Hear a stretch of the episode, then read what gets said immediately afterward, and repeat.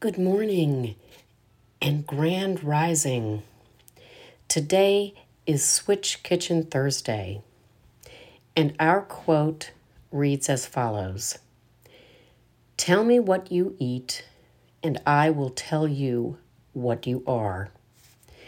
Jean Antime Brillat Severa, 1755 to 1826, French lawyer and author of the most famous book on cooking in history entitled The Physiology of Taste.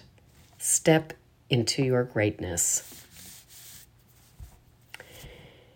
So, this quote by this French lawyer and author is not just a punchy one liner, but rather it was a profound statement of understanding of the relationship between a man and the food that he eats.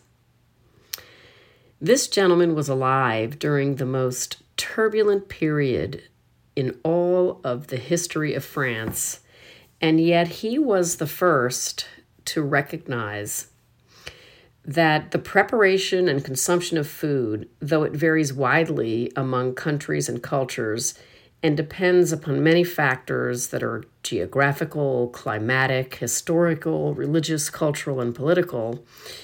Um, that the preparing and serving of food can be considered a ritual. And that in general, cooking and serving food is one of the major activities for all humans across the globe. It involves planning the menu, shopping, preparing, cooking, storing, serving, and last but not least, eating and then cleaning up the dishes. He notes that those in charge of cooking must consider, to a certain extent, the likes and dislikes of different family members, special needs of children and the elderly, dietary restrictions when they apply, and all of this subject to the family's budget that is allocated to food. It's a miracle that when listed this way, that the cooks within the families have time for much of anything else. Given all of this, it seems strange that so little attention is given to the act of preparing food, despite its huge impact on humans. Regrettably, in America, we too often go down the wrong road of eating food that is fast, cheap, too easy, and fake, as we discussed last week here at the Breakthrough. And many in our country are suffering the profound health consequences from such behaviors. So, why do we pay so little attention to what is going on in our own kitchens? Why do we underestimate the talents of the cooks in our homes. Why do we so often value working for money so much more than we seem to value allocating our time to all of the activities associated with eating well?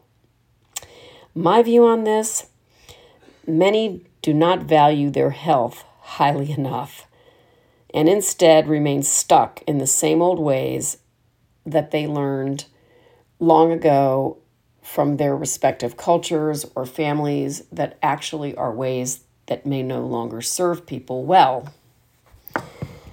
Daily cooking is a primary way in which we perpetuate culture and traditions within our family. And social scientists and anthropologists and all people in general would do well to pay more attention to this aspect of everyday life. And in fact, those who are the cooks of the families themselves should take more pride in their creations and in, what they are serving their families, particularly when it is for everyday meals and not just the foods cooked for special occasions.